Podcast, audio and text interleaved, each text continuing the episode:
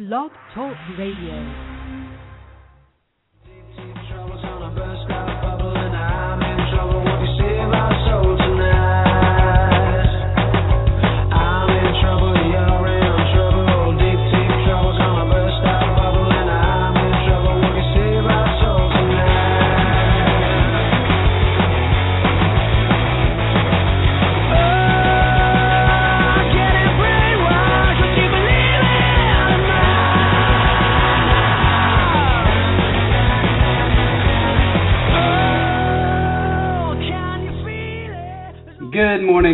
Welcome to We Are Not Cattle Radio. It is Saturday, the 18th day of August 2012. I'm your host, Jake Counts. TJ Smith couldn't be with us this morning, so I'll be anchoring the broadcast uh, solo.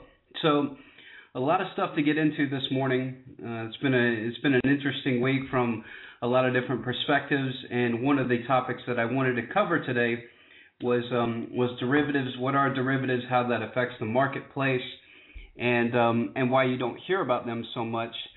So I'll get into that. I also want to talk about um, my my boy Jon Corzine from MF Global. Evidently, nobody's going to get in trouble for stealing two billion dollars through segregated accounts, or it's one billion or whatever it is.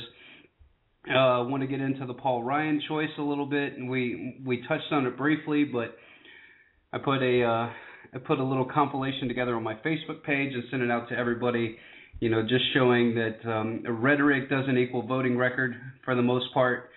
So I wanted to get into all of that, but um, you know, from a from a broad perspective, I want to cover the news quickly, and then transition into some of these topics because these are the things that we need to have a discussion on as a group, as a collective. We need to know what's going on because you know the only way to beat the system is to have an informed population. And when I say beat the system, basically not let the system gobble you up. I was um was talking to a couple of friends last night and we had a a pretty lengthy discussion. And in essence what came about from the discussion was um it's typically throughout history it's it's always going to be the government and I don't mean the government as some big monolith or anything like that. I mean there's always going to be a ruling class that's going to get in control and they're going to try to expand power and anytime there's a war or any kind of crises they will utilize the crises in order to to gain more authority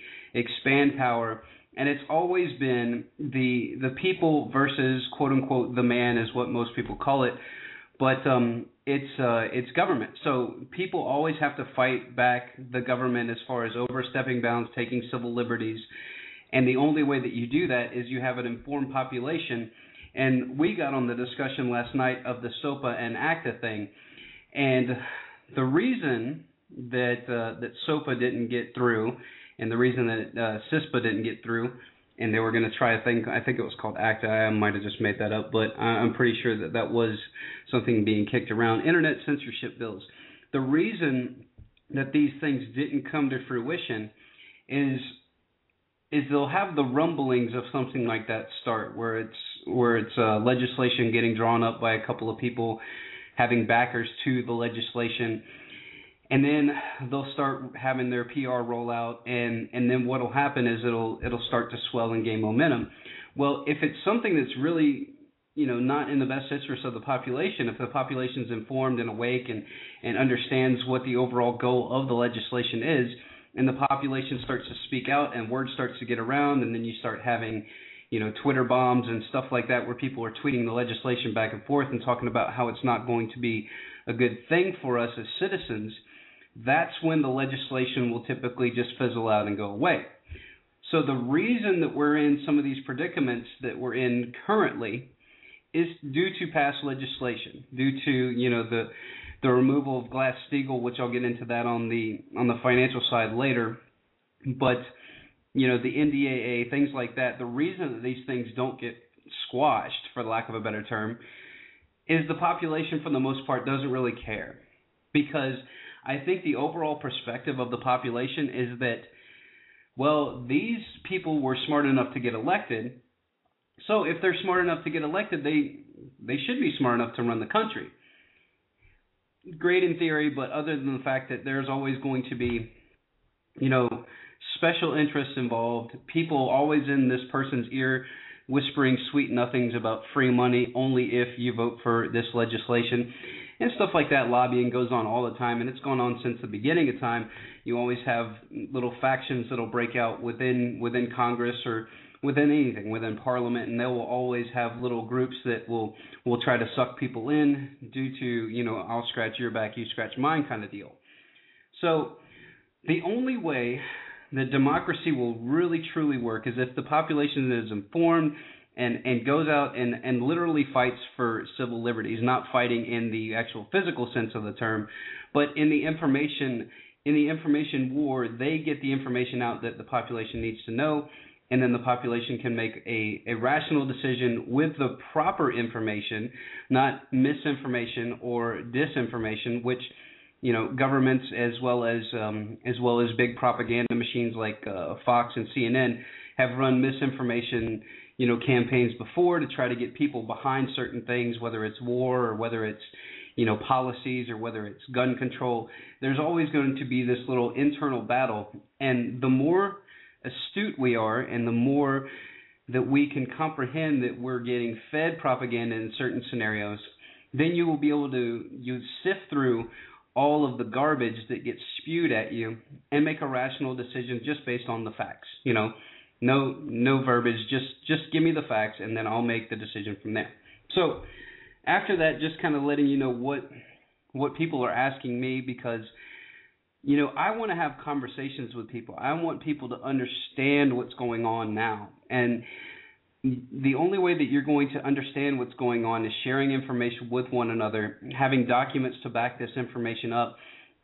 And, you know, in essence that's why we created the broadcast here is to is to give people a jumping off point from from just an, an information perspective, grabbing pieces of information that, that pertain to civil liberties, that pertain to, you know, sovereignty and stuff like that, and then disseminating them out to the public so that the public can make informed decisions or just even have informed conversations with their family, friends, so on and so forth. So let's jump right into the news. The first thing I wanted to cover today was a, a Financial Times article and, and and once again, I will post all of these to the site um, a little bit later on this afternoon. So you can go to wearenotcattle.net, click on the links for the show for today, and then I will have hyperlinks to all these articles so you can read them for yourself and understand that, that, that what I'm telling you is um, is documented not just from one source but from multiple sources because you always need to, as Reagan says, trust but verify.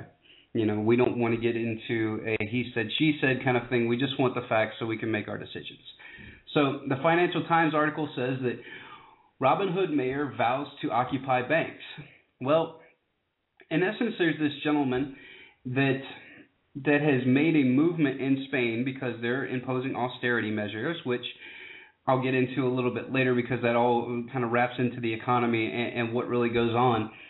But he's basically taking uh it's around 500 people and they're and they're basically you know going up to whether it's grocery stores they're occupying the grocery stores and giving giving food to the people on the austerity on the austerity side that have had all of their all of their rations cut and they're you know basically starving so he's a real modern day Robin Hood for lack of a better term and just an excerpt from the article it says the he he basically goes on to say and this is a quote the euro is a fraud that enriches some and impoverishes the rest. The families are going hungry, small farmers are getting ruined, and we're asking for a change in the political model. That's it, everybody. Once you figure out that that the euro, which has been built up to basically consolidate power and throw everything into the World Bank and the IMF and give them the stranglehold on the economy, once you once you've got it, and this guy seems like he does, then then you're always going to be infighting with with big establishment types, which I'm going to get into the what the big establishment guy says a little bit later. But this guy has figured out that hey, the only way that we're going to be able to save our nation, other nations, is by just saying no to the euro. So it goes on to say within the article that Spain has a 30% unemployment rate, and in his area, excuse me, that um, which, which is the highest of any region within the European Union and it's basically Goes on to talk about the austerity measures and what they're imposing as far as the cuts go.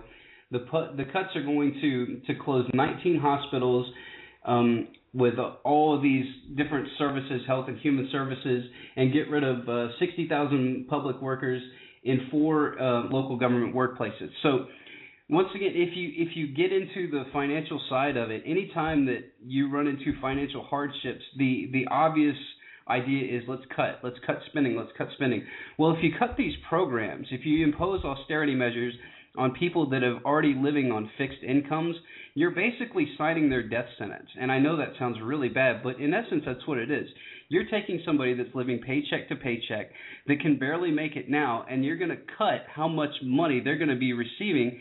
So not only are they barely skimming by now, but now you're taking the funds that they're getting and you're cutting them back even more. And and it's just going to snowball the problem. It's not going to fix anything. It, it sounds good to get votes and stuff like that, but it's really not going to fix the problem. And the problem is the central bankers, the global banks, the World Bank, the IMF. You know, they got caught fixing the LIBOR rates, which are which are loan rates. So these people understand what they're doing, and the fact that they got caught with the LIBOR scandal and nobody's getting in trouble, and the MF Global stuff where nobody gets in trouble. I mean, it's just it's free rein on the population now, and it's it's the bankers versus basically the bankers versus the world, and and right now the bankers are winning. So you know, getting into the next article I wanted to talk about, which is um, an article from from it's actually not even an article. It's just an excerpt from the from the from the Grace uh, Grace Commission report, and the Grace Commission was under Ronald Reagan. They talked about within the report. It talks about how your tax money, none of your tax money in the United States, none of it, goes to paying off the debt the national debt. All of the money that we pay in income taxes, only two thirds of it ever get allocated. Two thirds of it get allocated towards interest on the debt. So, so the more money that the Federal Reserve pumps into the population, the more debt we take on, the more interest we have to pay. And even back in the 80s, we weren't paying anything on the principal; we were just paying the interest. So we're just getting more and more in debt. And so when you look at it from a global perspective, this eternal borrowing that we're doing from the Fed can't be sustained. And I've got a bunch of clips that I'm going to get into here that's that's basically going to talk about how all this stuff comes to light.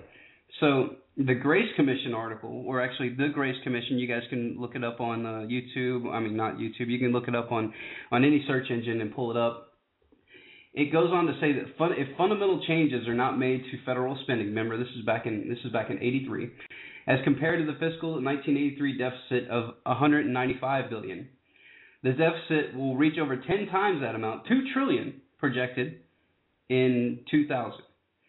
But it even got worse than that because of the removal of Glass-Steagall, the the com- the combination of the commercial lenders and the investment banks. So now the commercial lenders, investment banks can take your mortgage, your house, and and package it up into a couple of different, you know, a couple of different packages, sell it off, invest it, that kind of thing. So now we're into we're into the point of of la la land where nobody owns the deed, and there's a, an interesting book out called Clouded Titles. I want to read that, which basically talks about nobody can really find these titles of these of these homes that have been, you know, back in the ARM days and stuff like that, where they're getting foreclosed on. Nobody can find the title because it's just been bought and sold so many times due to the combination of these two entities. So it goes on to it says in that year the debt would be about 13 trillion. Excuse me, this is back to the Grace Commission. So in he talks about only 17 years from now, and he said in that year the federal debt would be about 13 trillion, pretty close, and the interest alone on the debt would be 1.5 trillion per year, or 18,500 dollars per year per current taxpayer. I can't pay $18,000 to the government, and that's just on the interest from the money that we're borrowing from the private Federal Reserve. So once you start doing the math by yourself, you know, I'm probably not alone in the fact that I'm I'm I can't pay eighteen point five thousand dollars a year to the federal government just to pay the interest on the debt. You know, once you look at it from that perspective, you can start to see how all this stuff becomes unsustainable. So I'm going to go to a clip here that talks about how it's not it's not the debt itself, it's the interest. Once again, borrowing money from a private bank at interest from our government borrows money from a private bank at interest and then has to pay not only the premium or the principal back, but we have to pay the interest back. And according to the Grace Commission, it's I mean it's pretty spot on. It's about 1.5 trill per year that we have to pay the private Federal Reserve just to stay afloat.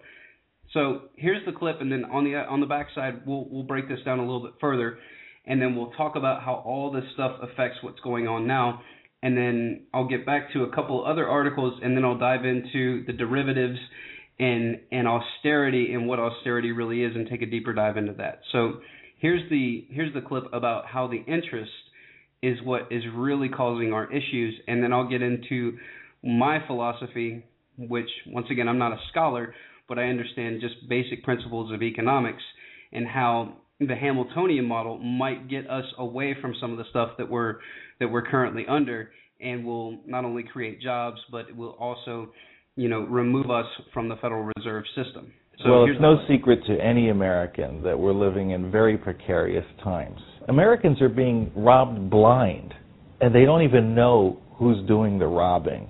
I mean, we clearly are, you know, in a bus and we're heading for the edge of a cliff. And there still is probably time to change course. The only problem is the people driving the bus don't realize that there's a cliff there yet. If the problem that's uh, grinding the economy to a halt is too much debt, and if nobody in the government in either party is looking at solving the debt problem, then the answer is it's going to go uh, to into a depression as far as the eye can see. And so we're going to have a massive, massive uh, recession, or let's call it a depression, while the economy rebalances away from a service sector economy towards a good producing economy, away from a borrow and spend economy to a save and produce economy. That's what we need to do. We can't get from where we are to where we need to be without a severe depression. What can government do? The sad answer is under our current monetary system, nothing.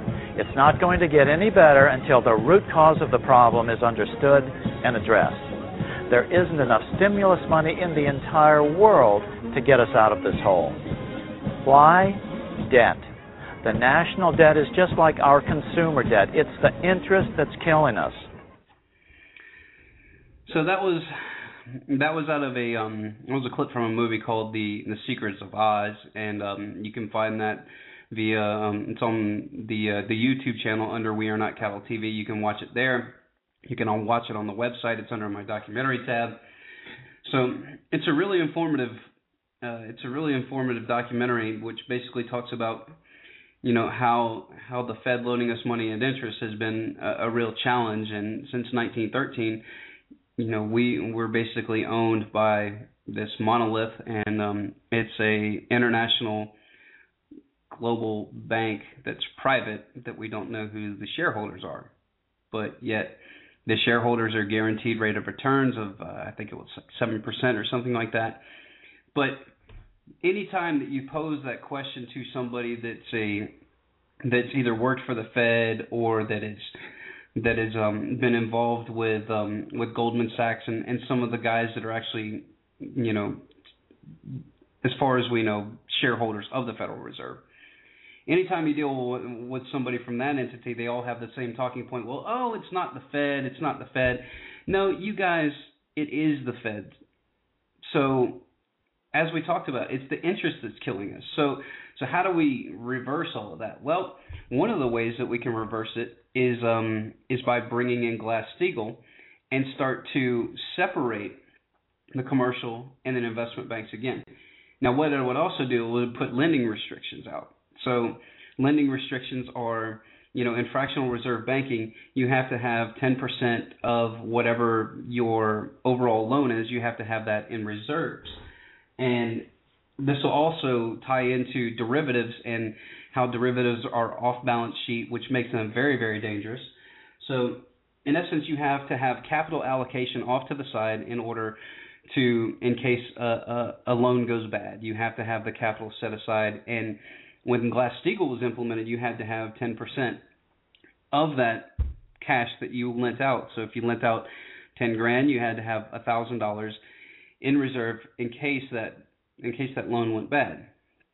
So it's in essence, you know, if you get enough of these loans out there, you're going to have 10% fail, but if you have enough loans out in the marketplace and you have enough capital allocated off to the side, if it fails, it's not really a big deal because you've already got the capital allocated for it.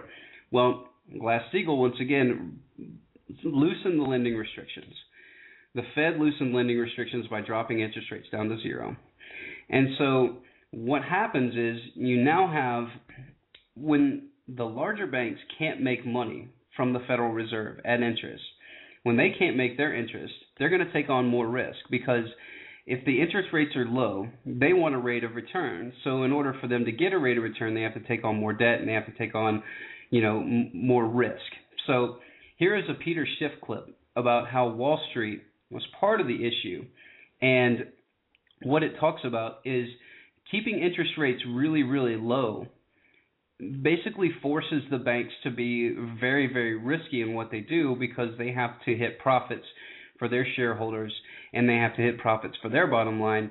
So it, it makes them, in essence, take on more risk. And then I'll get into a Ron Paul clip on Glass Steagall, which I played uh, last week or the week before, but it's still applicable to what we're talking about now. And it's going to even broaden your horizon as far as what is really going on with the economy. And then I'll dive into the derivatives and then I'll catch up with some other news on the backside.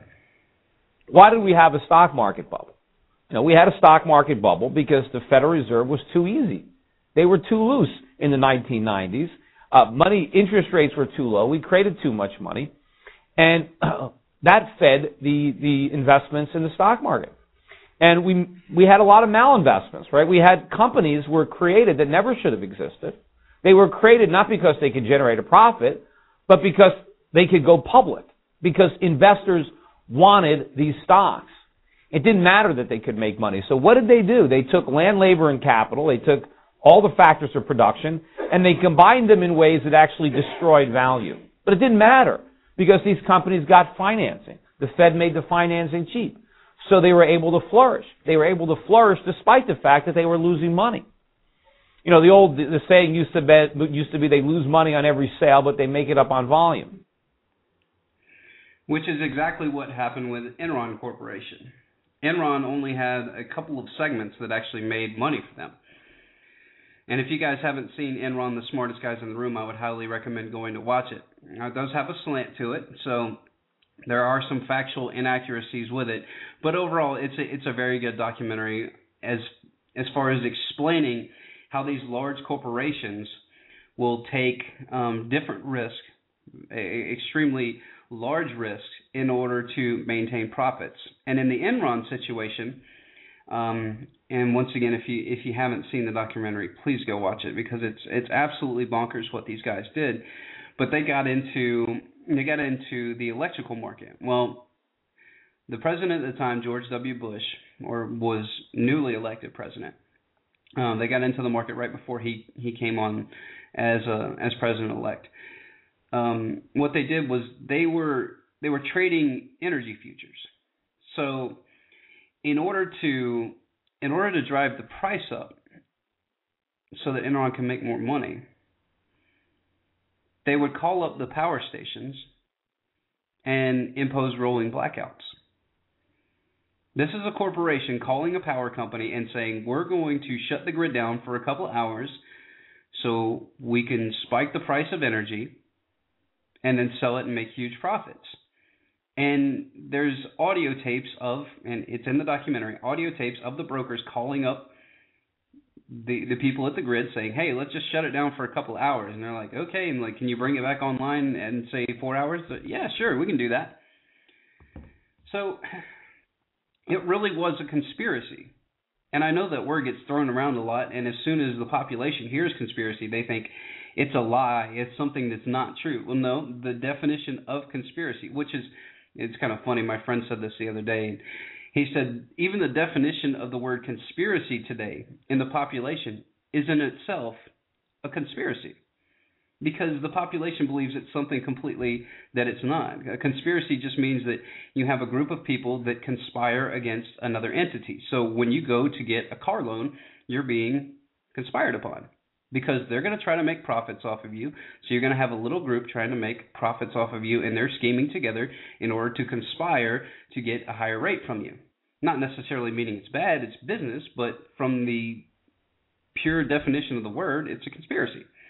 So when you have things like this where they're calling up and having the power plants shut down and then they'll bring them back online in order to make profits and they were talking about how much money they were going to make and all of this stuff and then it all comes out you know much like what you know what Peter Schiff said there's you know they made the money too available and then they make up all of their losses in volume so Enron had severe debt all over the map but they kept driving the stock price up by doing you know flash trades, things like that. Well, not really flash trades, but you know just manipulating the marketplace in order to drive their stock price up to make it look good for their investors. And then the investors on the top end sold off um, on the high side, all the while you know reassuring that on the downside that that everything was going to bounce back, the company was going to be fine. People had tons of money tied up into pension funds. I think it was like almost two billion dollars tied up into pension funds and retirement funds with uh, with the Enron stock. And when the stock dropped, I mean, they lost everything. They lost their pension funds, they lost their retirement because Enron was one of those solid companies. So it brings me to the MF Global. What MF Global did was something very similar and it is absolutely bonkers to watch this thing play out. And now it comes out that nobody's going to get in trouble for this. Nobody's going to get arrested. Uh, Corzine might might face, um, uh, I think it's civil charges, and he he was the uh, CEO at the time, and much like the CEO of Enron and the president of Enron said that they they they didn't have their notes in front of them, so they couldn't speak to the questions being asked. These are all on C-SPAN, so you guys can go watch them if you want. I've watched them. It's it's it's crazy the how how they just lawyer around everything and, and speak in vague generalities, but answering the question but not answering the question kind of deal. So so Corzine made a a bet. This is MF Global. Back to MF Global. Corzine made a, a bet on the euro with um with his with with his company's money but if the bet failed, he wasn't going to have enough money in the coffers in order to pay off the bet. So he bets on the euro. The euro plunges. He loses the bet. And so now he's got to pay up. And so what MF Global did, because they didn't have the money in the coffers, so they go into what are called segregated accounts, which would be like uh, a good example is if if you're if you're banking with Bank of America and Bank of America makes a bad bet, and then they go into your private bank account and take a couple of hundred dollars in order to pay for their bad bet. That's what a segregated account is. It's it's your individual money that is put into an account with the bank or the investment firm having the IOU or the promissory note that they are going to pay you those funds. Remember, once you put your money into a bank, that's not your money anymore. It's the bank's money. They just write you an IOU saying this is how much we owe you. So Corzine raids segregated accounts willingly, knowingly, and it comes out in in testimony that that he knew about this. And in some cases, there's conflicting views, but he even authorized the rating of segregated accounts, and basically took a bunch of people's money, and now he's not going to get in trouble. So it, it's really coming to the point of of ludicrous when you see what's going on with the bankers and the banking industry. They're in essence robbing the population because they know the population is not paying attention. They know that you don't follow this stuff. They they know that they can get away with it if they get if they get lawyered up and they say the right things. I mean, the guys from Enron, Ken Lay, obviously he he passed away from a heart attack. Ken Lay got 25 years and the other guy that was the president at the time of the company, um, can't remember his name. It starts with S right now, but um, you know, I think it was Stiller or Still something like that. You know, he gets he gets 26 years in prison. These people stole millions of dollars, millions of dollars. How they didn't get life imprisonment is is beyond me. And and how Corzine stealing billions of segregated accounts and paying off his debt with it is not getting in any trouble. He might face civil charges. Like the guy doesn't have enough money to pay off some civil charges. He's probably going to have to pay back the money. But that's beyond the point. The point is we're at a threshold now where big banks, high powered lobbyists, and corporations have gotten so entrenched in our political system that they can now do whatever they want. I mean, look at what Monsanto talks about. Monsanto talks about that they're going to have GMOs everywhere, and they're not going to have to label them, and and they're not even going to tell you what the GMO is. And this is all documented in the news. Just go Google it. Monsanto is going to have a whole buku of crops come out now. I think it was upwards of like a hundred of GMO crops.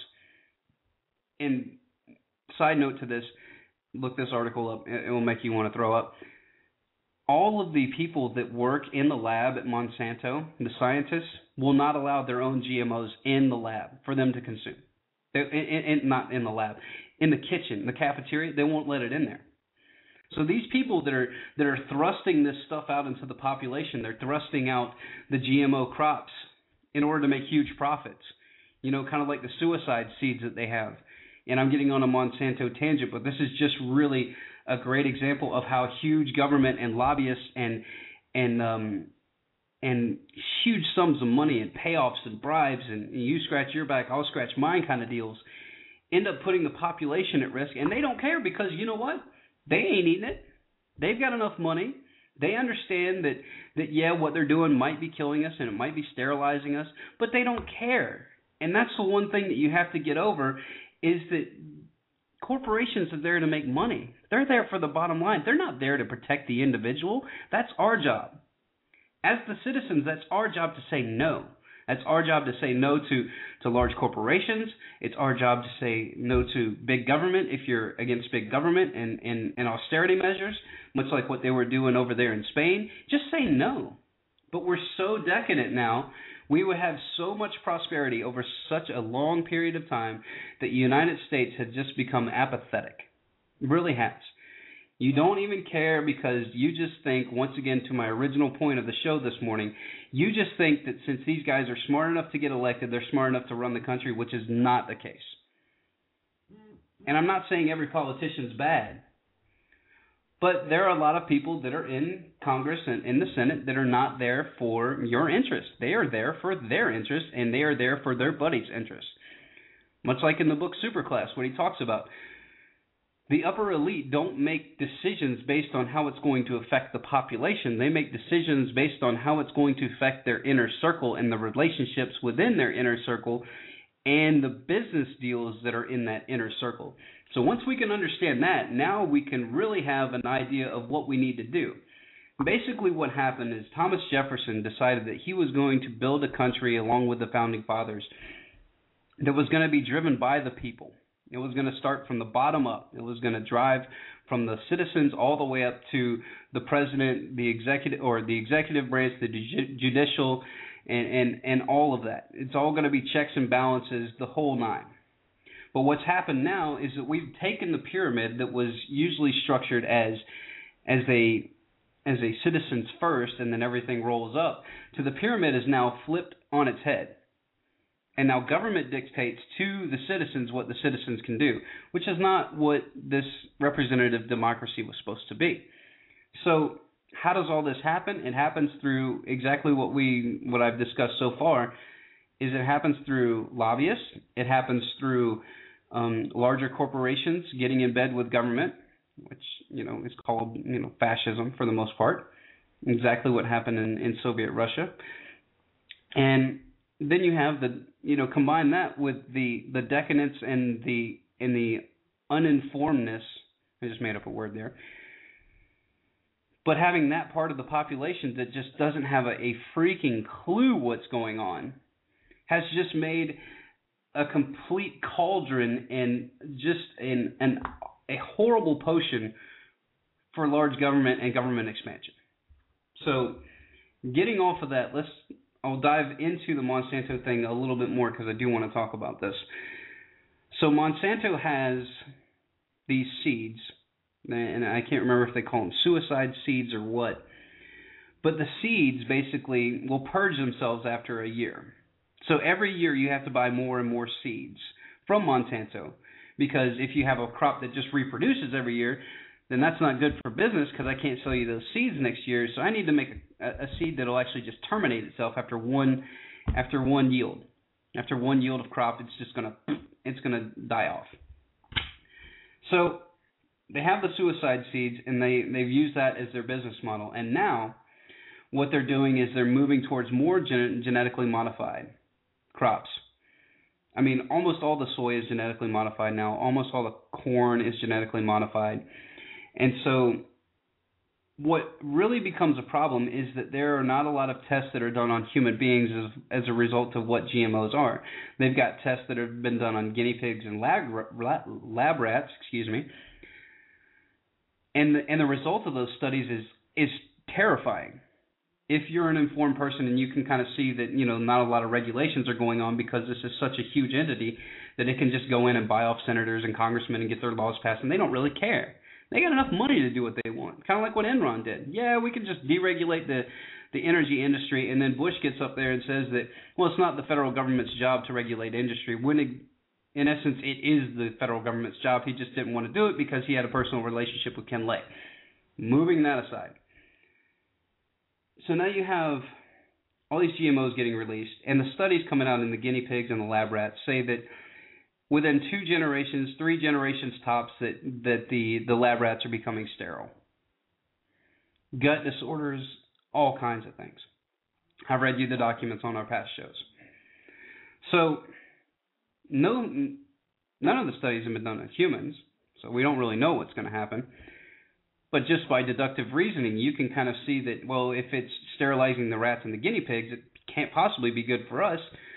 But meanwhile, they won't label any of this stuff, and now they're just going to produce more of it. So, putting the population at risk, both health wise, and then you have the combination of the health risk of the GMO, the combination of the derivatives bubble in the in the financial sector. We're running into a very, very scary scenario where you have the population being deliberately dumbed down and, and, and having propaganda pushed on them from every angle, whether it's a TV commercial or if it's CNN, Fox News giving you pieces of the information, and then once again, the staying away from the real issues and, and, and making it all about infighting and, and stupid talking points so that you argue about whether the talking point's true, not really attacking the, the overall issue. So that's going to bring me to the economic system here globally. So let's first go through what austerity is. And I touched on this briefly earlier in the show, but let's let's take a deeper dive into it. Austerity sounds like an interesting word. But it's basically massive cuts. And it's massive cuts to pay off a debt from from a government side of things. So they're going to cut government spending which if you're in a healthy economy is fine. Cut government spending, you know, and then you'll have a, a, a better you know trickle down effect into the population. But when the population is already in shackles, for lack of a better term, because they're on fixed incomes and, and they, they don't have a job, unemployment rate, as I read in that article earlier, unemployment rate's at 30%. Now you take the fixed income that the government is giving these people and you and you decrease it, you you're really playing with fire here. Because if you take somebody that's living one, one, once again, just like I covered earlier, paycheck to paycheck, and then you hammer them with with cuts, now they can't even live. And now you're going to have a starving population, and then the starving population is going to riot, and, and you're just really asking for trouble. So austerity measures are not what's going to get us out of this stuff. It's really not. And What's very scary, moving away from the austerity point, is um, is how these countries get into these positions in the first place. So I want to go to a clip. It's about a two-minute clip, and it's from John Perkins, who wrote Confessions of an Economic Hitman. Hitman, excuse me. And he goes into in detail how his job was to go over and get countries to sign on to debt that they know that they can never pay back from the IMF and the World Bank and then understanding that as collateral They would either say you need to vote with us on this UN resolution, or you need to side with us on this, or you need to, you know, we're going to confiscate your natural resources. So going in knowing that somebody's not going to it's kind of like loan sharking. Going in knowing that the that the customer is never going to be able to pay back the interest, much less the principal on the loan. Exactly what happens now with the Fed loaning the money to the United States. Knowing that they're never going to pay it back, and you basically pose collateral that is very outlandish, knowing that you're going to get that collateral because they're going to default on the debt. So here's the clip. So what I did specifically was identify countries that had resources that corporations covet, like oil, for example, and then arrange a huge loan to that country from the World Bank or one of the other big banking organizations. But the money would never actually go to the country. Instead, it would go to our own corporations to build infrastructure projects in that country. Huge projects like uh, big big uh, power plants, hydroelectric plants, and transmission lines, and distribution stations, and multi-industrial parks. Things that would benefit a few wealthy families in those countries, as well as our own corporations that built them but wouldn't help the majority of the people who don't have enough money to buy much electricity, can't get jobs in industrial parks because they don't hire many people, and yet the people of the country would be left holding this huge debt that they couldn't repay. So at some point we go back in and say, hey, since you can't pay your debts, uh, essentially give us your resources, your oil or whatever, sell it to us at a very low price without any environmental or social regulations, without having to take care of the people in the country that we're, that we're exploiting, or allow us to build a military base on your soil or vote with us on the next critical United Nations vote. And in a few cases where we couldn't convince presidents to take on those deals, which were really bad for their countries, uh, the jackals step in and they either overthrow governments or assassinate their leaders. And you know, I talk about my own personal experience in Ecuador with the president there, Jaime Roldos, democratically elected president, Omar Torrijos of Panama. They didn't buy into these deals. They had a lot of integrity, and both of them were, and, and they wouldn't, they wouldn't listen to me. They, they wouldn't buy my deal, and so both of them were assassinated. Now, when they don't do the deal, the jackals come in. What do the jackals do?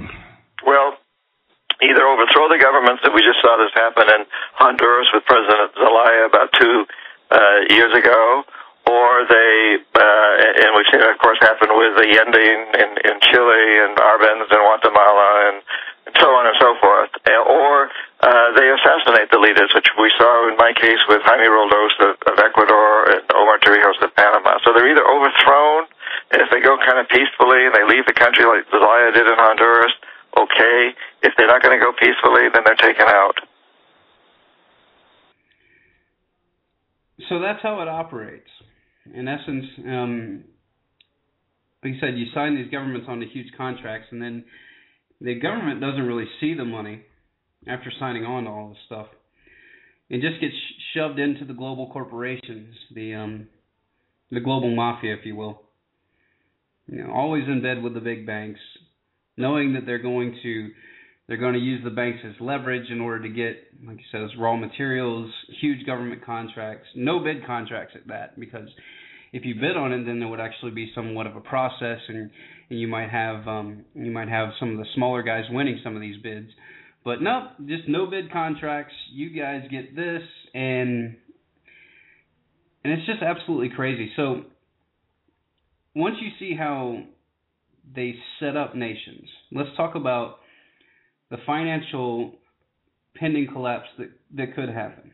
And you know, I'm not a fear monger, so I don't want to say that it's going to happen, but but there's a lot of uncertainty in the marketplace. Anybody that's doing any investing right now knows that. And we have uncertainty for the ones that that understand because of of what's called a derivative. Now, this might take me all of the last 15 minutes that we have in order to explain what a derivative is, but you have to understand that what you're going to be spoon fed from the mainstream media is not going to be the truth about what's really out in the marketplace. So I'm going to give you the truth. Truth of the matter is, about three years ago, they calculated the number of derivatives out in the marketplace, and it was somewhere upwards of 70 times the global gross domestic product. Global gross domestic product. 70 times. So if everything went bankrupt, all it'd have to do is go. It would just have to go one seventieth of these derivatives have to go up, and then the entire system collapses. So let's get into what a derivative is. A bunch of different kinds of derivatives: um, credit default swaps, collateralized debt obligations, which is what brought down AIG. Um, derivatives were part of what happened in the housing crisis. But derivatives, in essence, are insurance or protection. So there's a couple of different um, videos that that I've got posted on the on the uh, We Are Not Cattle TV uh, YouTube channel. That if you really want to understand it, you go watch these videos, and, and the guy breaks it down very succinctly. But uh, it's an hour and 15 minute lecture, and there's two parts to the lecture. So uh, just be ready to take some notes and, and, and get a crash course on what these things are. This is how I've kind of pieced together all the information. So you can use derivatives for a multitude of different things. Uh, you can use it to hedge risk. You can use it to trade credit risk. It basically separates the the trading asset and the risk. So here's the kicker for these derivatives. Derivatives are never on balance sheet. So it's a double-edged sword. It's not on the balance sheet, so you can you can trade these things back and forth, and nobody really knows about it. But also, if it was insurance that was actually on your balance sheet, you would have to have capital allocation because once again, it's just like any loan or anything else. You have to have a contingency for failure. So you have to have some set money aside in case the derivative fails. Well, since the derivative is off balance sheet, basically thin air, then you don't have to have the money allocated off to the side in order to to stave off any kind of economic, you know, recall on the derivative or the risk. so, how do derivatives get traded? Well, let's say you have a small corporation, and we'll call this corporation A. And then you have a larger investment corporation, B.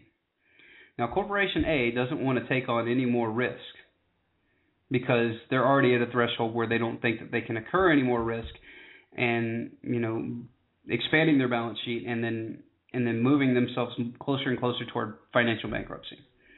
So what do they do? They sell the risk to the larger monolith, um, B, company B. So they sell the risk, the insurance, off to company B for a nominal fee. So it doesn't stop there. It keeps getting bought and sold and bought and sold and bought and sold. So in essence, company B is getting paid, let's say it's something very simple, simple math, $10. I'm going to pay, I'm company A, I'm going to pay company B $10 in order to take on my risk. This this one risk policy. And company B agrees, company B absorbs the risk off balance sheet of course, so it never really exists according to the books. So they take they take on the risk, not having to set aside any capital allocation, nothing, and they get ten dollars. Well, let's say that company C comes along and says, "Well, I'm an even bigger company. I can take on even more risk because I have to take on more risk in order to make bigger profits." Just how it works. It's like diversifying the portfolio kind of thing. So company B sells it to company C for twenty dollars. Now company C has got the one risk policy. Company B's already made their ten dollars. Company C makes twenty dollars from company B, and it just gets bought and sold and bought and sold and bought and sold and traded. Once again, off balance sheet, so nobody really knows.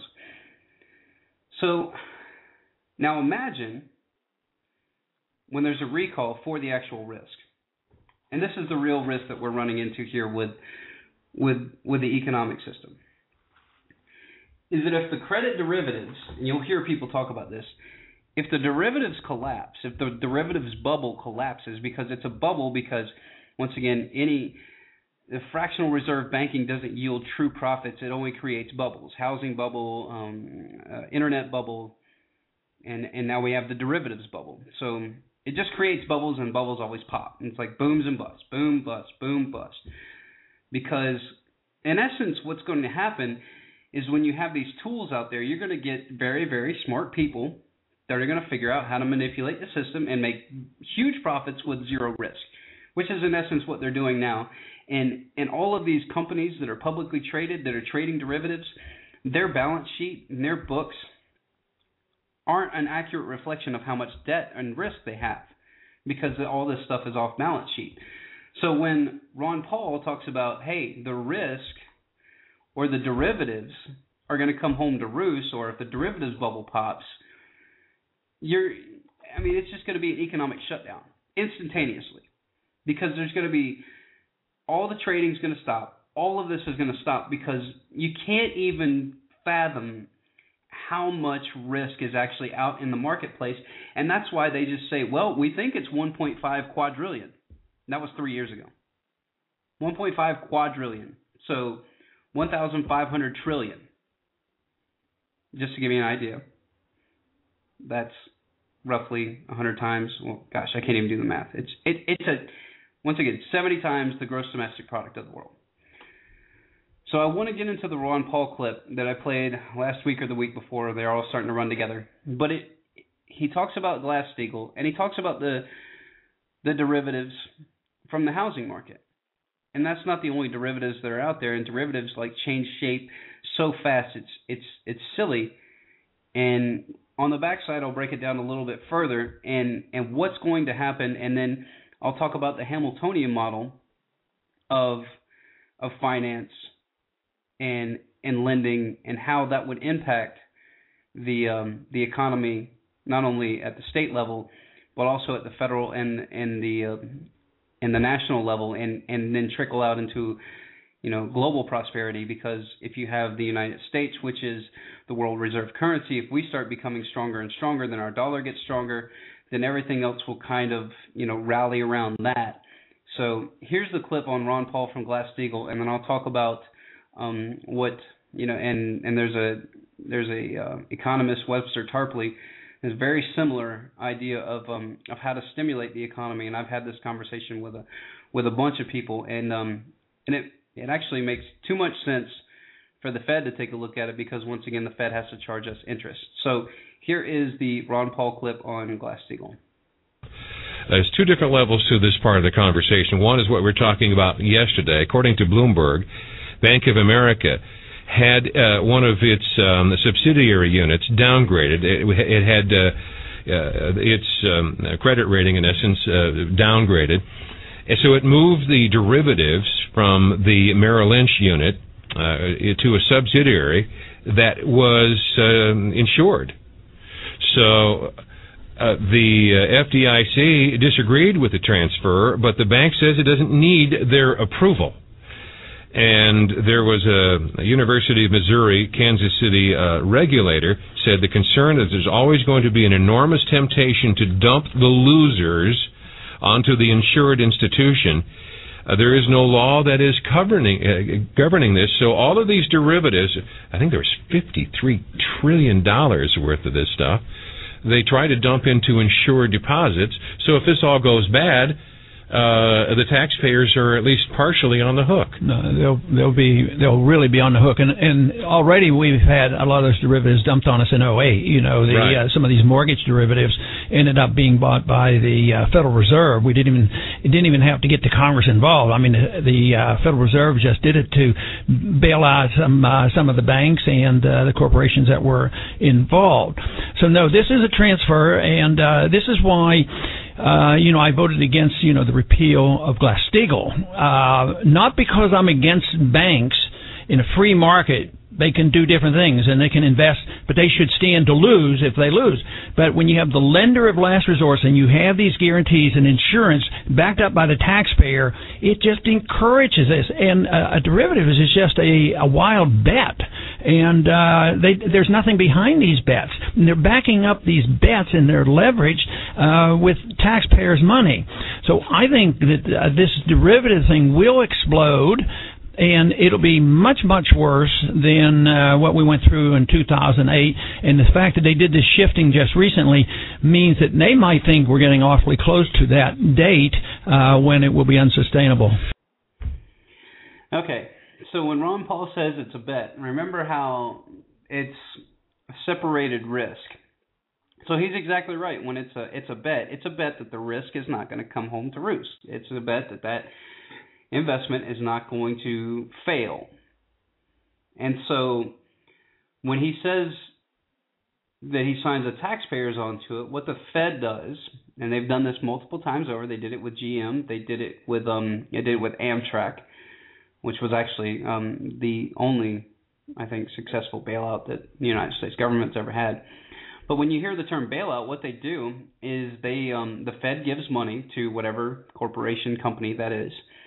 Um, will go and purchase um, assets, malinvestments, like he said, uh, absorb derivatives in order to to right the balance sheet, and then they'll sign the taxpayers, we the people, onto the debt.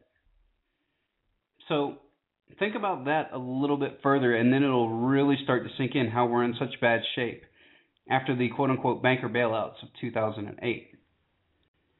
So, you remember as I covered earlier in the show, the United States isn't even paying the interest that we owe to the Federal Reserve. All your tax money. You know, all of your private income tax goes to just paying interest from the private Federal Reserve to the government. Doesn't pay any of the principal, so we just keep getting more and more in debt. And then piggyback that onto the fact that now they're going to sign on these corporations that fail. Remember, they're too big to fail because if they fail, then we're going to have, you know, mass chaos, martial law, all that good stuff. So they fi- sign the taxpayers on to even more debt. So if it starts to click with you, if before all this garbage that we got signed on to, if we couldn't even pay the interest on the loan that we're getting from the Federal Reserve to run our country, and then we sign on more debt and we're signed on to more of this, it's just going to get worse taxes are going to rise because the Fed's going to try to to once again grab a little bit more money from us and and just pay that even more interest. It doesn't make any sense. But once again, the population doesn't understand monetary policy. They don't understand how this stuff works. So they move into the the comfort zone or what they think is a comfort zone of well if I don't think about it, then it's not really an issue. And they'll hear people talking about, you know, financial collapse and the collapse of the euro. But most people are so concerned about football and, and pop culture that they don't take the time to find out what's going on and that the whole globe is connected through trades, tariffs, those types of things, that everything is going to eventually come home to roost. It's just a matter of time. It's it's just a matter of time for this stuff to come home to roost. And what we're starting to see now are the effects of the bailout in 2008. You had what they claim is a slow recovery. It's not. We haven't done any recovering whatsoever. We just had, you know, over 9% unemployment for the last couple of years. And, and that's with cooked numbers because once people are off the government dole for or on the government dole for so long, they just remove them. You know, once the once they're off, of the of the um, unemployment, they just remove them from the numbers because they don't count because we're not paying for them. So it really is an interesting situation that we're in, and you need to understand what's going to happen and what could happen. And when I say economic full scale world economic collapse, it's not what you think. It would be a slow degrade. We'll get, you know, they'll try to come out and impose austerity and they'll even do it here in the United States. But just remember, austerity is not going to do it for you.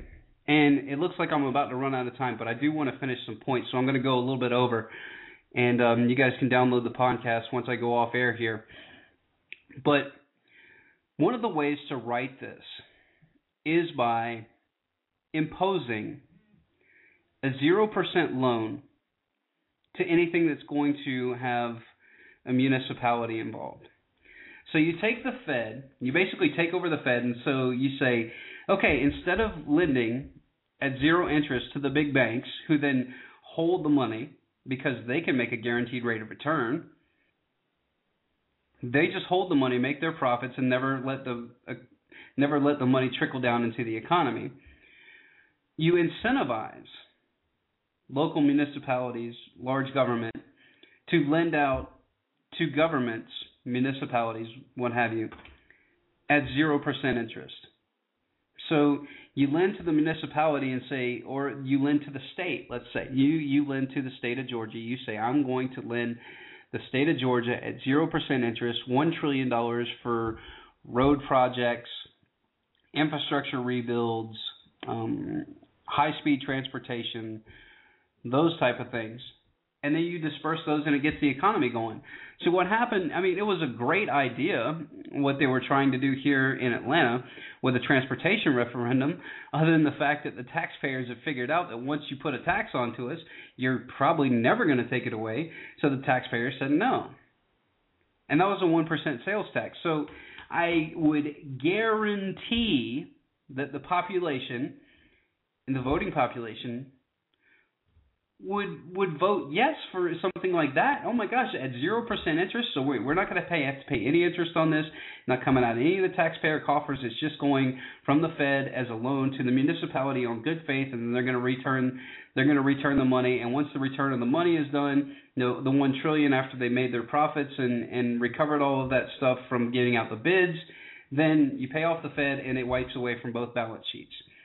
So you utilize the Federal Reserve as a lending arm to the municipalities in order to stimulate economic growth at a 0% interest rate so you don't have to pay the criminal bankers back the money at interest. And as we see the grand scheme of things, we can't even as, you know, 300 million people, we can't pay the interest on the overall federal loan. So that's where you run into the challenges of having a private bank lending our government money at interest because it looks like it's never going to get paid back. And then you get the easy money to the larger banks, and they're not going to lend it out because they don't want the inherent risk of if it fails, they can get a guaranteed rate of return, even if the guaranteed rate of return is 2 or 3%. If it's a little bit over 3%, they're ahead of inflation, so they're making out, you know, as long as Bernanke doesn't put QE3 into effect, what would inflate the currency. And that is through printing more money and putting more money in the money supply, which will devalue your currency. So I know that that was a lot of information, but once again, we have to have these conversations. We have to know what's going on, and you have to be aware that that just because you hear something and just because you see it on the television, you know, go do your fact checking, see if that's true. Go look at you know go look at different alternative sites. Look at opposing views. You know look at a look at a democratic view and then look at a republican view and, and you know or, or slant if you will when they're talking when they're writing articles. Look at the two views and if they're conflicting then it's probably somewhere in the middle but if they both align themselves with the same points then it's probably um, pretty close to factually accurate. So that's what I would recommend for the for the listening audience is get informed, try to figure out what's going on with our economic situation here at home and, and worldwide. And then just start having the conversation with people and trying to get people to pay attention because the only way that we're going to right this ship is if we get enough people paying attention and start that buzz that I talked about before, like we had against CISPA and SOPA, where you get the population buzzing around, hey, the economy, the derivatives, we got to write this stuff off because if it all goes bad, or we got to put trade, um, we got to put trade restrictions on Wall Street and charge them um, one percent for each trade that they do, so all this flash trading and derivatives trading goes away, and and it'll just get weeded out, and and all of this phony money that's out there and cooked books from from these large investment firms will will slowly go away. Know, understand that the, a lot of the people in investment banks won't like that because you're going to be taken away from their profits. But if you don't do something, you're basically turning into a suicide banker. You're not only you're not only robbing the population, but you're going to kill the golden goose. You're going to create a a swell of derivatives so big that when the bubble bursts, you're not going to have any money because unless you move it offshore or unless you invest it into precious metals or something like that, all that digital currency goes away. We can't pay it. And then municipalities file for bankruptcy, governments file for bankruptcy, and then what you will probably have is you will probably have somebody like the World Bank or the IMF step in and say, well, all of this happened because of number one, corporate greed, which is pretty factually accurate. And number two, because we don't have a standardized currency, because people were artificially inflating the currency and and and uh, and manipulating markets that way. So what we can do is just standardize everything. We can standardize the currency. We can standardize the um, the currency, and I think that they'll do um, they'll do what's called the SDR, and it's basically uh, once again phony money backed up by nothing, but they say that it's backed up by something, so we got to trust them and they'll implement something like that and then say that we need to combine all the world's wealth and and then we'll make everything under the World Bank and then have the other central banks like the Fed and and other central banks around the world like the Bank of Bank of London we'll just have those as um, subsidiaries and then you'll have your lower subsidiaries below that. But understand that's not going to fix the problem and they will take a crisis, and this is the one takeaway from the show today. Understand that people in power will always, Rahm Emanuel even said it in the quote, said that, you know, we can't let a good crisis go to waste. So if the economy starts to tank and you start seeing all this posturing for for global governance, for the World Bank, standardized currency and stuff, that's not going to fix everything, guys. It's just going to give more power to the oligarchs so that they can impose their austerity measures all over the world and get what they wanted and all from the get go, from the jump 60 years ago. And that's the one world government and the one world bank and enslave the entire world population. So thanks for listening, everybody. Share the broadcast. Good luck. And get in friend, get informed, and get involved.